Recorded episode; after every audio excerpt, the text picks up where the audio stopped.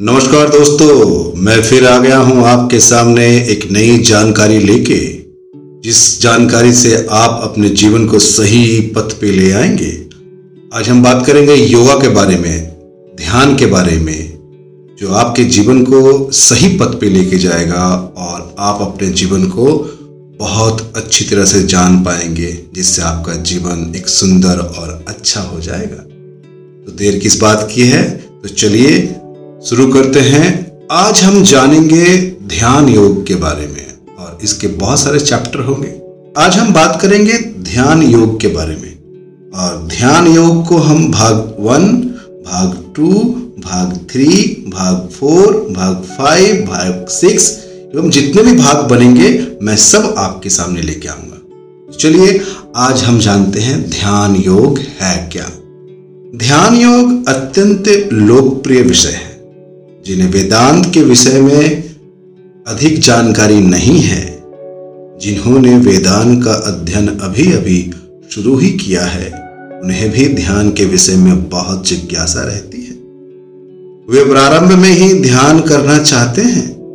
कहते हैं, स्वामी जी, हमें मेडिटेशन सिखाइए। परंतु ध्यान योग का विषय अत्यंत सूक्ष्म, गंभीर और विशाल है। ऐसे विषय का पूर्ण विवेचन एक प्रवचन में करना असंभव है। इस प्रवचन का प्रयोजन केवल इतना ही है कि साधकों को ध्यान के विषय में थोड़ी जानकारी हो जाए, ताकि इस विषय के संबंध में पूर्ण ज्ञान प्राप्त करने की जिज्ञासा उनके मन में उत्पन्न हो और वे इसका पूर्ण ज्ञान प्राप्त करे। ऐसी जिज्ञासा किसी के मन में यदि उत्पन्न होती भी है तो ये प्रवचन सार्थक हुआ। ध्यान योग के विषय के अंतर्गत बहुत सी बातें जाननी आवश्यक है। इस विषय के अनेक अंग हैं, वे इस प्रकार के हैं। प्रथम, ध्यान का स्वरूप। द्वितीय, ध्यान का प्रयोजन। तीसरा, ध्यान साधना करने वाले साधक का लक्षण। ध्यान अधिकारी।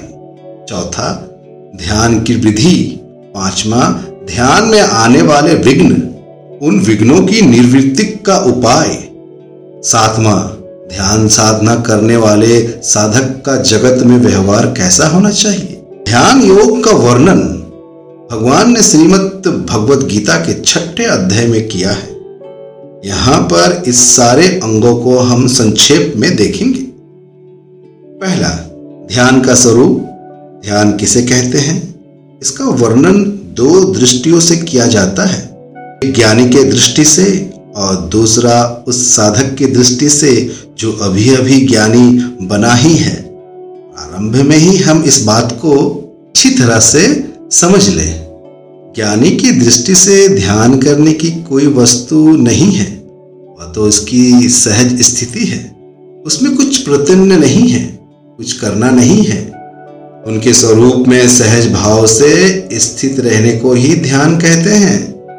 ध्यान अपने स्वरूप में सहज स्थिति है, वह किसी क्रिया का नाम नहीं है। साधक की दृष्टि से अवश्य ही या कोई क्रिया है, ऐसा प्रतीत होता है।